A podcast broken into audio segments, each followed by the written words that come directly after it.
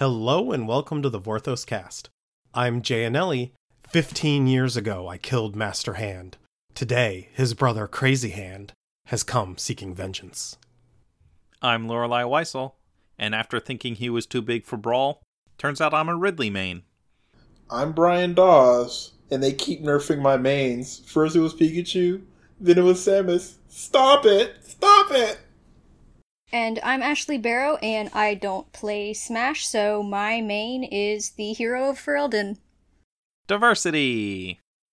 This is not actually a Smash Brothers podcast, so we're not going to go any further than that. Oh, then I quit.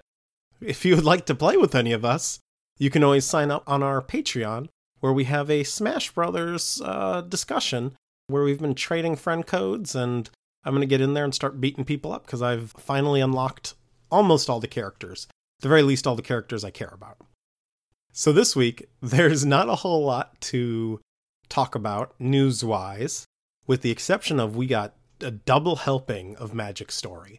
We got both Chandra number one, the new comic from IDW, and we got a new free novella, 120 pages, from Brandon Sanderson called Children of the Nameless, where he has a planeswalker character that he got to design from the ground up and got this like cordoned off section of Innistrad that he just got to play with and run wild with.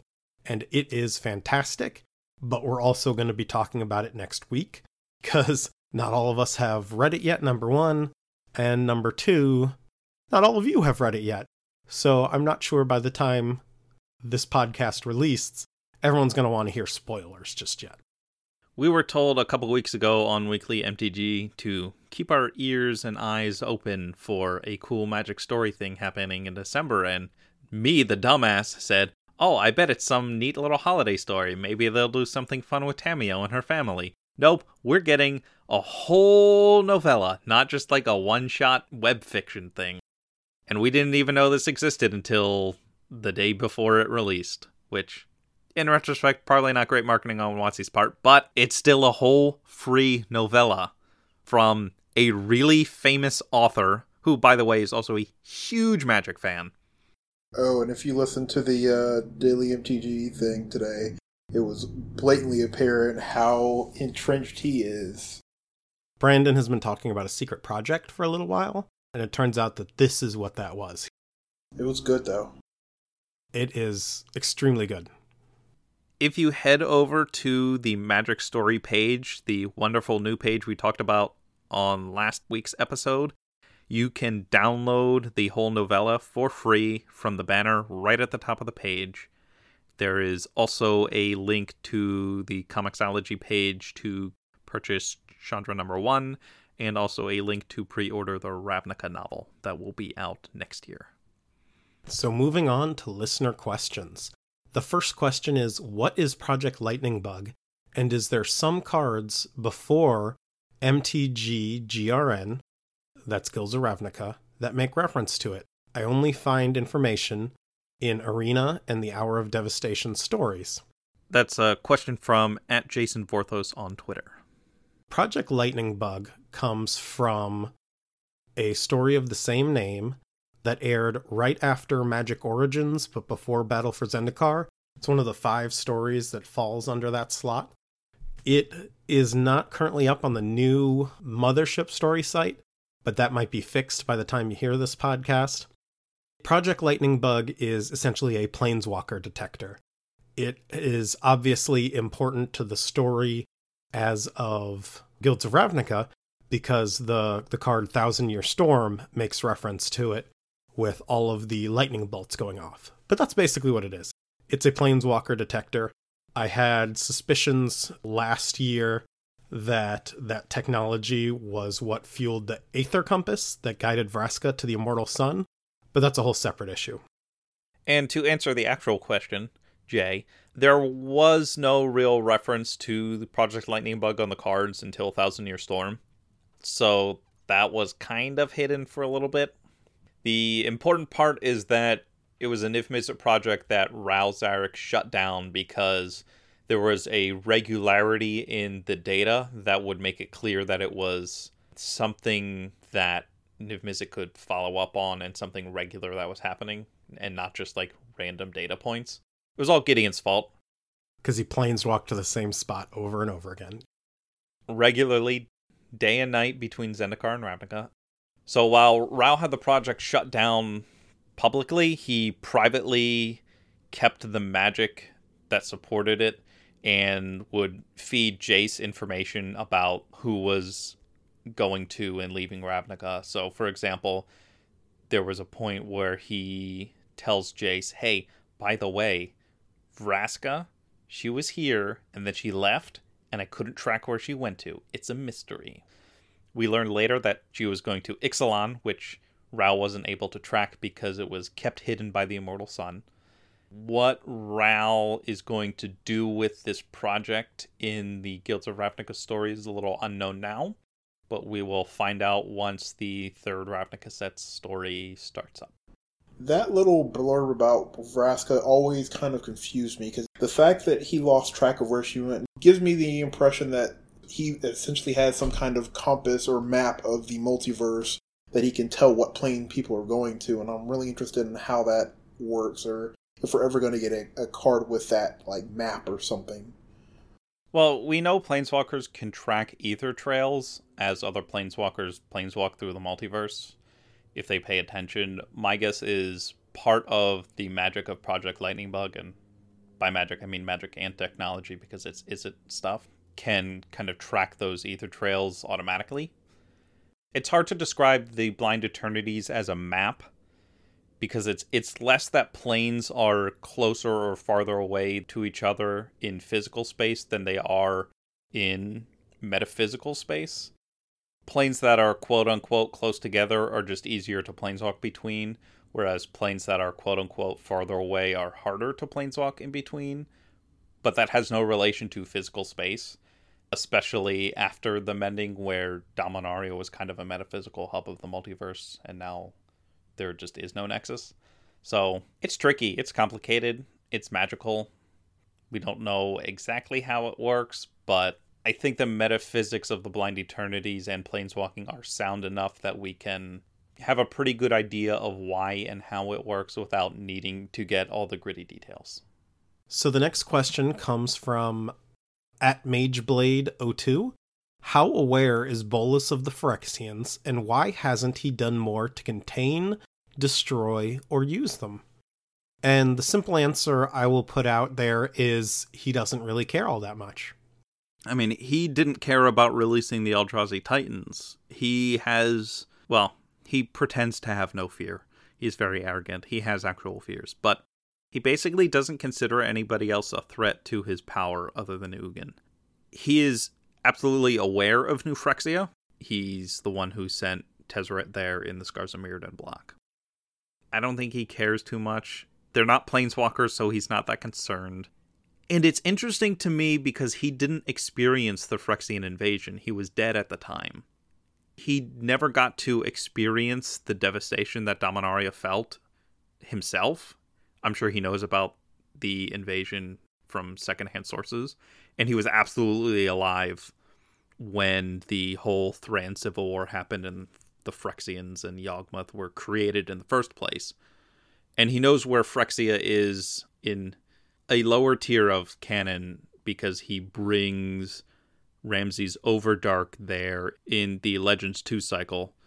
He definitely didn't care pre-mending, and he doesn't consider them a threat to him now, so they're not really a concern. I like we still don't know why he sent Tezzeret there other than to potentially destabilize their leadership. So like maybe he thinks they could be a threat one day, but if he undercuts them now, then he doesn't have to worry about it later. I don't know.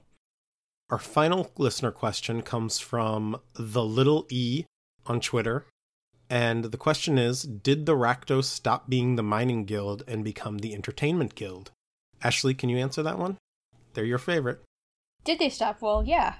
Definitely that they don't do mining anymore. Their jobs now are entertaining people, both like at the surface level. They do they totally innocent entertainment like juggling and puppet shows. Then you go deeper and they have more depraved kinds of entertainment. Things like the literally BDSM and you can also just go there and they'll just kill you It'll be great. Because I mean, and people, there's a there's a market for it on Ravnica, so they stay very very successful and busy guild. The Splatterfests. What I would say is part of the issue here is the whole mining thing was a novel plot point, kind of offhand in the original novels. And more recently, you know, the Rakdos have branched out into other things, but we don't know for sure that they stopped mining. They might still be the mining guild, but they are more primarily the entertainment guild at this point. Yeah, and we've seen other guilds drift from their original purposes as well. We'll have to see in the art book whether or not they go deeper into that because the D&D book they went into depth on what the guilds are now rather than what they might have been at one point. So, we'll just see. A lot of the guilds do a lot of different things as well. So, you know what I think is really clever? So, in the Lord of the Rings, the dwarves in Moria mined too deep and awakened the Balrog, a gigantic fire demon. On Ravnica, they took Rakdos, a giant fire demon, and made him in charge of mining. Oh, jeez. I don't even know if that is intentional or not, but I think that's really cute. The other funny thing about having them be like the guild of like physical manual labor is that they're not really I wouldn't say they have the best work ethic. I wouldn't call them lazy. I might call Rakdos lazy cuz he lives in a pit and doesn't really do anything or move or leave. He doesn't get out of bed ever they're the guild of partying and not really doing anything productive. So having them be the manual labor guild is I've always found it to be very funny and ironic. So let's move on to our main topic for the evening. It is Magic the Gathering Chandra number 1, published by IDW Comics. I believe this is number 1 of 4. It's not clear if they're going to be more after the 4 issues or if it might switch to another character or something. But the IDW comics, at least the older Magic IDW comics, operated in four comic arcs. And each one started over with number one at the beginning with some new subtitle. So, like, it went from, from Magic the Gathering to The Spell Thief to whatever. Yeah, the Dack Fayden comics tended to keep up with whatever plane the main Magic sets were on. So the first arc was kind of generic, but then they did Innistrad and then Ravnica and then Theros before they ended. The story begins with Chandra saving a small girl, and by extension, some of her family members, from this group of Thallids. I like the artwork because it draws from Thallids over the years, both from Dominaria and Time Spiral and earlier. I really like the visual looks that get mixed in there. By earlier, you mean Fallen Empires. Yeah, all the way back. You have to say Fallen Empires, man. Gotta respect the past. Fallen Empires. She's internal mon- monologuing this whole time about how, you know, people wonder why she goes around saving people rather than just ruling a plane. And I love that her her reasoning is, you know, it's basically Goku. if I don't, who will? but uh, okay, it's a great, it's a great on. sentiment. It's a very red sentiment. Hold on, Dragon Fist. Come on. Hold on. No, no. I there, there, there's a huge difference between those two things. Like Goku could probably could take over a world. Chandra, eh, I don't think she could get very far with most magic worlds. It's Goku is not the hero people think he is he's he's still a Saiyan. He is he he likes getting in fights. Okay? He's not he's not necessarily a great person. He's actually kind of a crappy dad. Piccolo number 1 dad in A. I was only saying that because it's the same quote from using Dragon Fist. If I don't, who will? Yeah, I'm sorry. I'm so sorry. All right, so let's move on from this. She ends up getting overwhelmed and has a flashback where we see Nicol Bolas's face, and she just creates this like huge shockwave of fire that just completely obliterates all of the Thallids in the area and leaves a crater before, you know, moving on from this plane. And we see her doing this on a bunch of different planes. It's a sort of introduction to the multiverse where we see Alara and Tarkir and Ixalan and Chaldeum. Kaldheim. Kaldheim, sorry. So much for Jaya's lessons on control. Right? Before we get too far past the reflection of what happened on Ravnica, we are not really given any spoilers about what happens in this third Ravnica set in the Bolas fight. Something tragic. That's all we know, and it's just not clear. That's nice, I guess, that we didn't get spoiled, but for me rings a little hollow because we don't actually get any answers then. It is what it is. I still think it's a weird scheduling thing in terms of producing story content. I don't think it's particularly weird. There are a lot of stories where the inciting event isn't revealed until much later. Yeah, but the inciting event that is referenced in this comic is the big culmination of four years of Magic Story. I found it kind of weird too. And I know that you're not supposed to be reading this like you have no idea who these characters are, but it just feels kind of weird to be referencing something that happened in a different, a completely different medium. And it's like the major thing. That also temporally in the real world has not happened. And yet. also, we don't know what it is, so it made it, re- it just was very confusing, but. It's tragic, whatever it is, but we got that from the summary. More importantly, after saving this girl and this village, Chandra gives this little girl a masterpiece Kaladesh invention lotus petal. So I, I guess uh, her mom's got some deep pockets now that she's part of the consulate. And we do get to go back to Kaladesh afterwards. And Chandra does get to go home. And Ajani's there. Big ol' cat friendo. And he looks very oddly human in the face. Yeah, I mean, I, I feel like it might be a little hard to draw an expressive uh, cat man without giving him some human features. He looks a little creepy, but then again, Ajani should be scary. He's a like eight foot tall cat man, lion man, who uh, like you should probably be afraid of eating your face, but he turns out to be super nice and cuddly. My favorite part is his giant hands, though, pouring this tea into little cups and from a teapot that's like as big as his thumbnail. and then he's like, he's like trying to casually pour all this stuff with Chandra and Sit, and it's just like this great juxtaposition between the two of them. Um, and I kind of liked this moment because you're not reminded enough in the story that he is a giant, terrifying Catman. Like it comes up sometimes at the beginning of stories, but then everyone starts reacting to him, so normally you forget. And so I kind of love that it's reintroduced here as this terrifying guy. Chandra is not really the best character to use for scale right here because keep in mind she is currently the smallest out of the Gatewatch, or I think out of all the Planeswalkers. Not as small as Domri, but Domri's also like 15, so. I don't know, Domri might be taller than her. Most teenagers are taller than me. That is fair. Yeah, if anything, that hug photo, they might be giving her too much credit there. She's on a stool. He's lifting her. She's flying. He's crouching. He could say any number of things.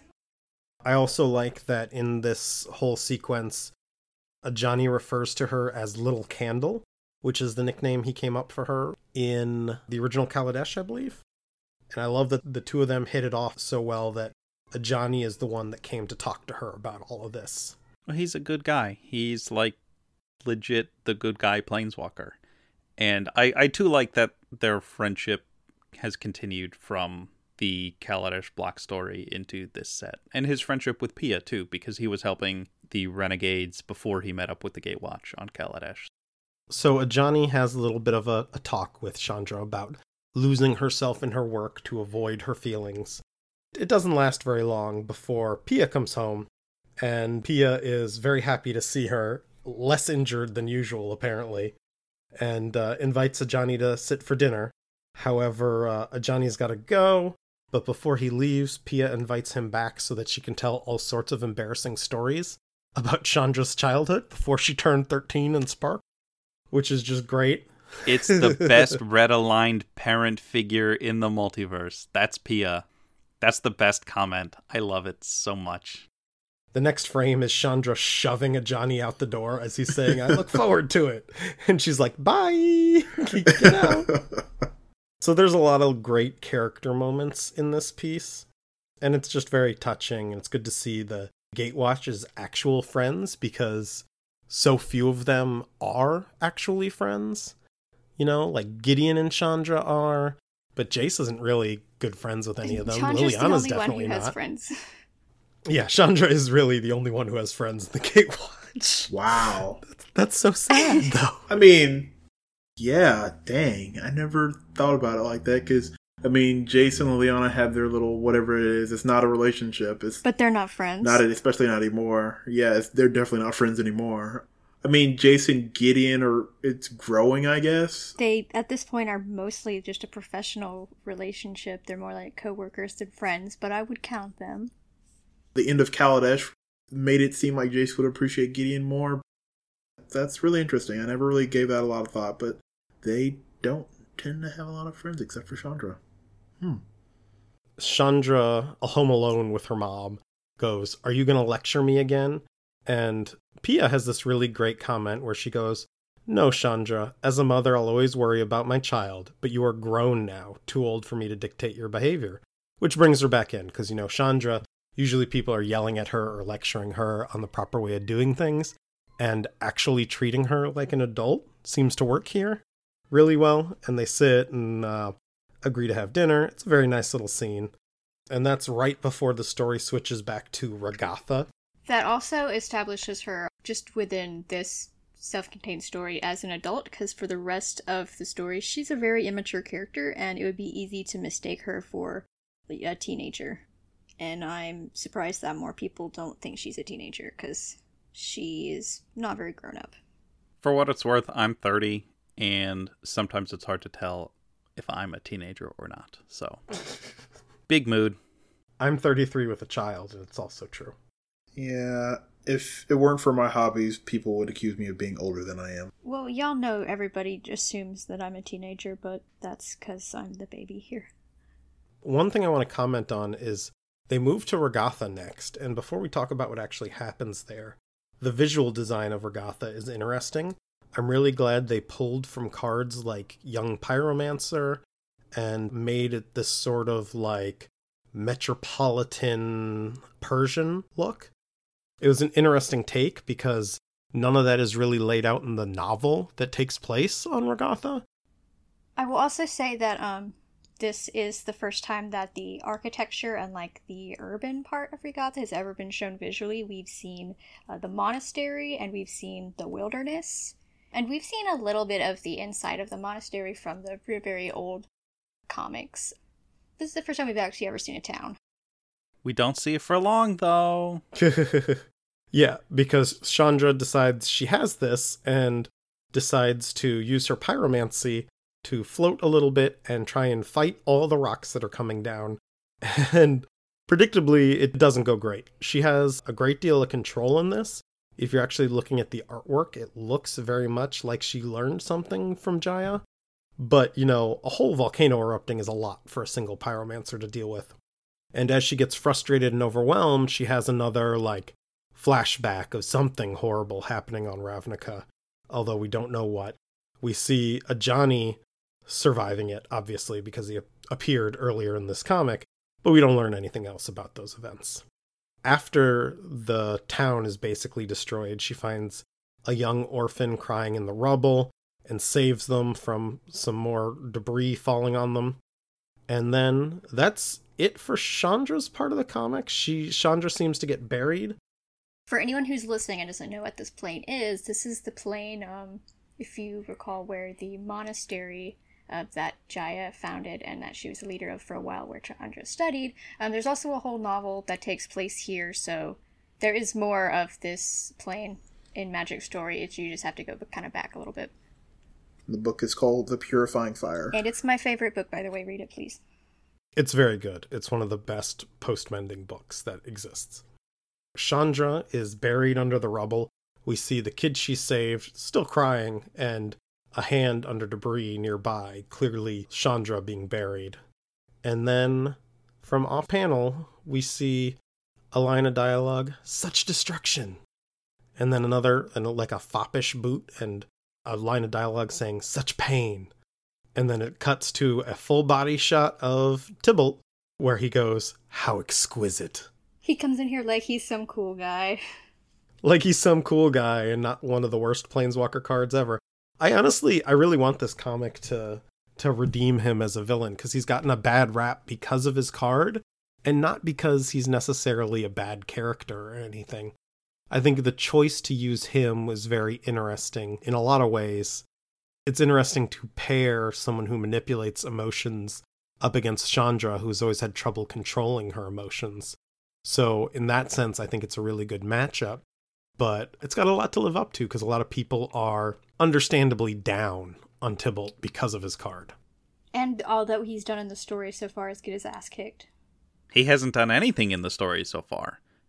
This is literally his first canon appearance and his first lines of dialogue in Magic Story ever.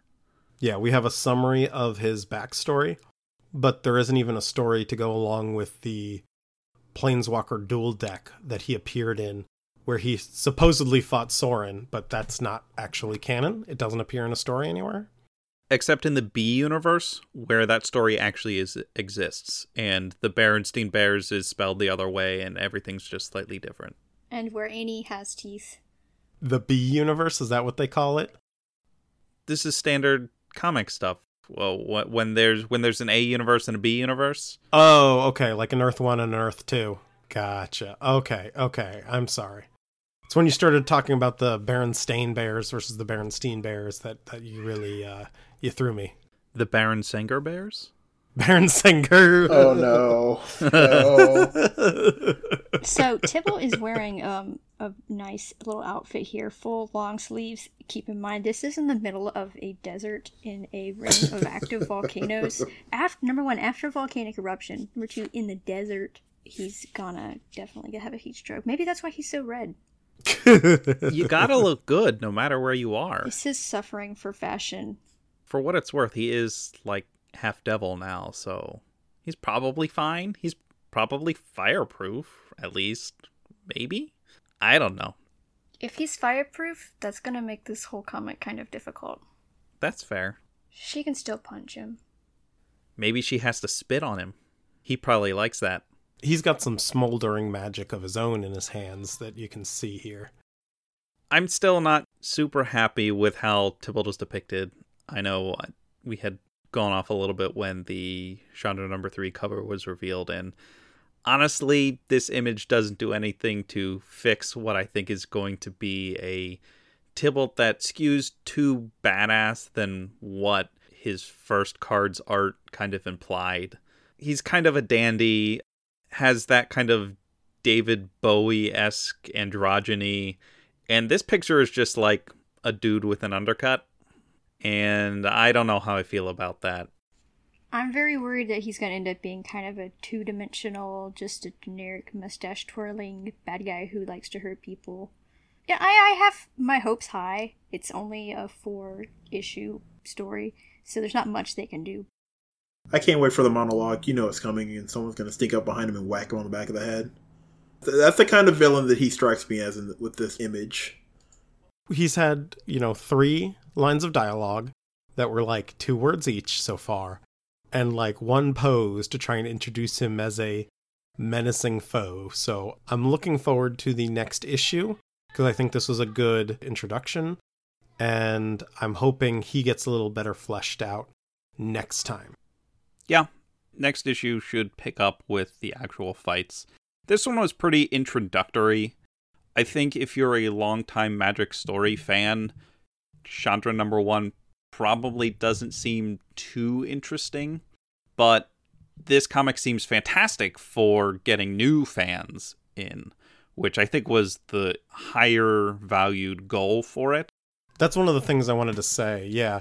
Chandra goes through and explains like the metaphysics of planeswalking and planeswalkers and the multiverse. So if you had no idea what magic was about, this comic explains it and it introduces you to who Chandra is and what she cares about. And also, this comic kind of introduces, I think, what the themes are going to be and the way Chandra is dealing with her trauma and her very red aligned desire for action rather than introspection and unpacking her emotional state, which both Ajani and her mother are concerned about her regarding. So it does a lot of setup work, and then I think the next three issues will be a lot more of the the meaty action and drama. But it it's a good start, and I enjoyed it. And there's lots of cute little moments in the story and in the art, like with the lotus petal and with the Thallid referencing a lot of older designs. And for what it's worth, I'm a little worried about Tibalt, but the fact that Tibalt's actually here and like we have a magic story with Tibalt is incredible. I can't believe we made it. Yeah, one of the things I wanted to say is like Tibalt is a six year old character. He's tall for a six year old. you know, he's got a lot of baggage associated with him because people already assume a lot of things about him because of the card or because of the dual deck. It's it's going to be an uphill battle for the character regardless. I also think this comic might make a great jumping on point post Origins cuz we now have what, 3 going on 4 years of lore baggage with the Gatewatch and having a comic book that is a great introduction taking place after the major Gatewatch arc ends might be something good to have to be able to introduce new players. Like, if I want to jump on now and get caught up immediately, what should I start with? And being able to tell someone, well, you know, if you've got 20 bucks or $16, you know, the Chandra number one trade might be the best place to start for you. I have felt the fatigue of if you want to understand the the conclusion to this Bolas arc, now you do have four years of Magic Story to read, which is a lot more than when there was like a year of Magic Story to read. Which is it's just a function of time and a function of Magic as a single continuous ongoing story. Every so often you'll just have to refresh people and get them integrated into the story. It it's a problem that Magic Story and the people who create it have to solve, and I think in the wake of Bolas, it's going to be easier. And I think this comic is a good entry point, especially in an easily accessible medium. Did you want to talk about Kaldheim? Damn straight, I want to talk about Kaldheim. Look, Kaldheim first appeared in Planechase on a plane card called Skybreen, which is a big icy mountain with powerful winds. And then it didn't appear again until Duels of the Planeswalkers 2014, where it was the plane that the final showdown in the game took place on, where Chandra confronts Ramaz, the Bolas Pawn planeswalker who manipulated her into stealing the Dragon Scroll. So, why is Kaldheim important now? It has been name dropped twice this year in Magic Story. Earlier in Rivals of Ixalan, Angrath makes an offhand comment about it, and it is now name dropped here again in Chandra number one. You don't name drop esoteric things multiple times in one year unless it means something, right? It's kind of like when they kept name dropping Dominaria. Yeah, and then we went to Dominaria. And we know things are going to be wide open after this Bolas arc. And we know from Mark Rosewater's article, Tell Me What You Want, the stuff that Magic players want most has almost all been finished. And Jay, you, because you bring this up a lot, what is the one thing from that article that they haven't done yet? Oh, I forget now. Damn it, Jay. It's Viking World. And I love Vikings, so that's very exciting to me if you know me, that's one of the things I talk about way too much. Kaldheim, in naming convention and established flavor, is Viking World. It is Snow World. Oh, not necessarily snow as a mechanic. I-, I don't know if they would bring that back, but it is definitely like snow as a visual aesthetic, which might be neat after the Autumn of Ravnica. And if we're gonna go to big, bold new things after the Bolas arc, we could see Kaldheim coming up next year, potentially next fall. Saskia. And I have a theory about that. So here's what's going to happen Chandra is knocked out, and she planeswalks to this plane, and she knocks out. She wakes up, she's on a cart, just heading through the mountains. Uh, no. And the person next to her says, Hey, you, Ashley.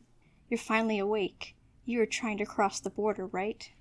Walked right into that Imperial ambush, same as us and that thief over there. And that's how it begins. But listen, Murder me this episode. but listen. I can't even say it. The the moment you said cart, I'm like, no, she's going for Skyrim. Of course she is. I can't even say it. But instead of. They have to fight Bolas, obviously. To clarify, because of my position, I honestly have no idea what next fall's set actually is. I have no idea if Kaldheim is coming up. But look, as much as I can speculate about future things, pay attention to Kaldheim. Something has to be happening with that plane because it keeps showing up twice now in one year. I've got my tinfoil hat on. It's a little chilly in the cold because it's made of metal. Maybe I should get a hat made out of like meteoric iron or something. A Mjolnir hat? Oh god. Uh, made out of I don't know. Uthuru or whatever it's called. Maybe I'll just get the Viking hats from the Minnesota Vikings with the, the yellow braids, Ew. skull, and Ew. Ew. Ew. Don't do that. No. hey, uh, Brian, how are the Packers doing this year? Don't, don't, don't, don't. And now that it's gotten brutal, let's move on to final thoughts. My final thought is that I own the hardbound collection of all the Dack Fayden comics. And I hope that whenever they finish these new Magic comics, they release a similar one because I, I like it a lot. And I also like that at the end of the digital version of the Chandra comic, at least, they advertise for the old IDW comics for Dack. Yeah, that was neat. Lorelai. My final thought is that they are going to have a four issue paperback, I think. Kaburi on Twitter found it, and I saw it on Thursday when we record. So at least one physical compendium of these four issues is going to exist. So, Jay, you will get your thing. Hooray. Oh, I meant the the hardcover giant collection that has like 18 issues in it. Oh, well, that will be different. Well, then never mind then. Brian. My final thought. Gosh darn it. It fled when you started talking about the Vikings and the Packers. Gosh darn it. My final thought is that shoot. Packers still have a chance at the playoffs. Slash rant. So flustered right now. Yeah, I got you good. Ashley, final thought. All right, my final thought is while we're or just off topic talking about Skyrim and seriously, are you kidding me? Come here, Annie. I'll protect you. That's Is that a fire alarm? yep. No. That's her greatest fear in the whole world. So this ending has descended into chaos. I just got a brand new computer on which I can play Skyrim. Oh yeah, you got to send us pictures of the new computer. It's got rainbow LEDs. If you would like to see some pictures of Ashley's fancy new computer, it's actually really, really cool looking. It does have lots of really cool lights on it. You can support us on Patreon at patreon.com slash the Vorthos Cast. Everyone who donates to support the show will gain access to our Discord community. On there are pictures of Ashley's fancy new computer, also pictures of Annie, and lots of other fans and cast members' pets. And, like we mentioned earlier, a Smash Bros. voice chat. So challenge everyone in the Vorthos community today, or tomorrow, or the day after, or any other day of the week. So we'd like to thank everyone who has supported our show, and we're going to have some interesting stuff coming up in the future for Patreon as well. So stay tuned for some new stuff in 2019. Thank you all for listening. This has been the Vorthos Cast.